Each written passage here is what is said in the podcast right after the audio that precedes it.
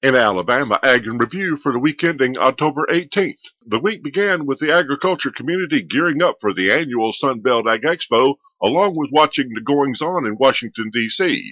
We begin with Julie McPeak giving us a report on how researchers are using peanut butter and a ruler to confirm a diagnosis of early stage Alzheimer's disease. Well, the ability to smell is associated with the first cranial nerve and is often one of the first things to be affected in cognitive decline.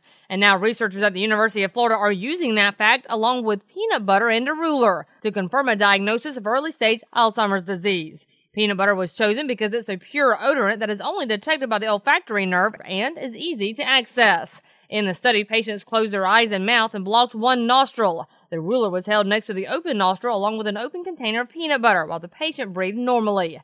The peanut butter was then moved up the ruler one centimeter at a time during the patient's exhale until the person could detect an odor. The distance was recorded and the procedure repeated on the other nostril after a 90 second delay. The scientists found that patients in the early stages of Alzheimer's disease had a dramatic difference in detecting odor between the left and right nostril with the left nostril being impaired and not detecting the smell until it was an average of 10 centimeters closer to the nose than the right nostril.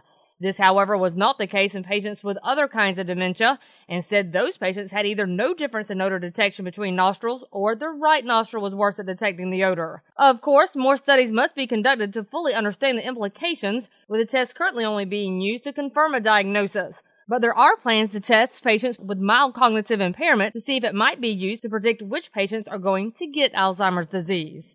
With the government going back to work, the Farm Bill remains in the news. Here is Julie with the report.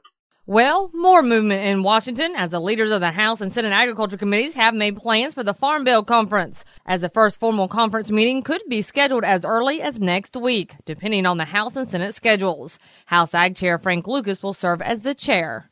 The government shutdown is officially over, but the lapse in federal funding will continue to affect the release of some crop reports.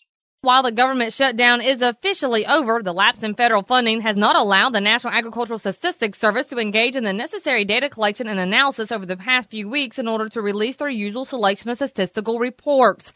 NASS's Crop Production and Cotton Ginnings report and the World Agricultural Outlook Board's World Agricultural Supply and Demand estimates originally scheduled for last Friday, October 11th, are canceled. The next scheduled release for these reports is November 8th. Additionally, NASS's Cattle on Feed and Peanut Prices report scheduled for October October 18th are postponed. NASS is currently assessing its data collection plans and evaluating the timing of upcoming reports. Honeybees are a vital part of agriculture. The latest on the list of concerns for honeybee health is selenium. Well, as concerns over honeybee health grow, so are the list of issues that might be affecting it. The latest on that list, selenium. A group of University of California researchers found that selenium found in four different forms in plants can kill bees and delay their development. Selenium occurs naturally, but it can also be magnified by human activities, such as petroleum refining and coal power production. And in agriculture, runoff can collect and concentrate selenium from surrounding soils.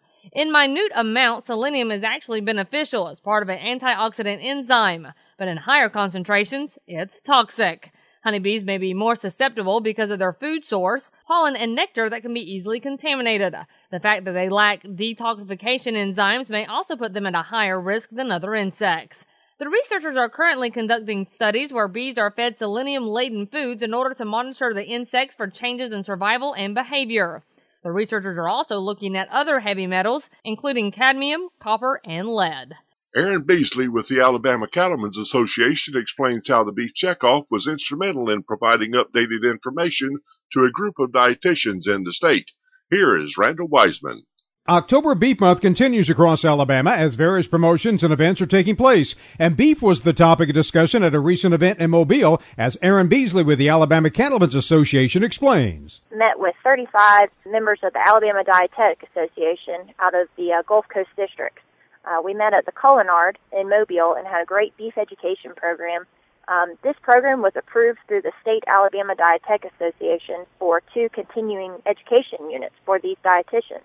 So it was kind of a win-win for both of us. We were able to get the beef message across at the same time they were able to earn some of their continuing education credits as it pertains to beef.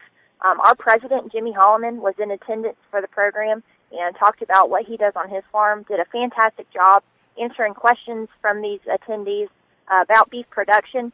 And then I came in after that and we did some beef product things, how to incorporate beef into a healthy diet using the 29 lean cuts. And all in all, it was a great program for us, and we look forward to continuing these programs around the state with the various districts.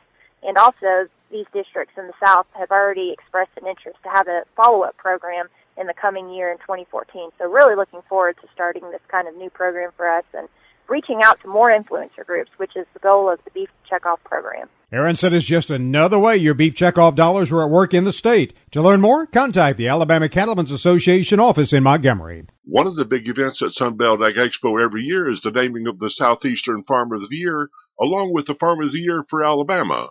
Julie McPeak tells us who this year's winners are. Sunbelt Ag Expo has crowned James Cooley of South Carolina as the 2013 overall Swisher Sweet Southeastern Farmer of the Year. The Alabama winner was Miss Annie Dee, who along with her brother operates a modern row crop and beef cattle operation in Aliceville, Alabama. At Dee River Ranch, we are a row crop and a cattle operation. We have timber, we raise corn, soybeans, wheat, uh, cotton, some rye, lots of cover crops, lots of conservation tillage. Um, we have pine trees, Brahma, Angus cattle. We've got quite a diversified family farm there.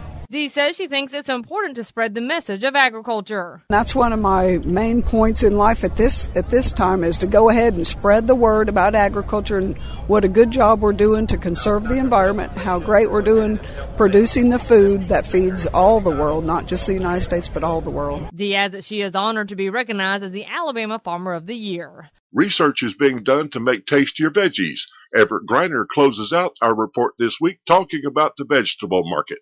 I eat meat, but I'm a heavy vegetable eater too. So, do my vegetables taste different or do I just think they do? Well, they do. The crops farmers grow and those uh, produced in home gardens are not what Grandpa grew. Anybody who loves tomatoes knows that, but science is trying to do something about it. University of Florida researchers are working on tomatoes that will put flavor back into your salad or your sandwich. But a lot has to be done before you'll taste it. It'll have to withstand refrigeration, transportation, and have acceptable shelf life before you taste it. And don't look for it next spring. It'll take a while, two to five years. I just hope somebody is working on broccoli, squash, and cucumbers. My cucumbers looked like a cantaloupe and were about the same size. What they taste like? I don't know. I left them on the vine. Remember, you can find these stories along with all the big Southeast agriculture reports on our website at southeastagnet.com. I'm Daniel Lee with Southeast Ag Net's podcast.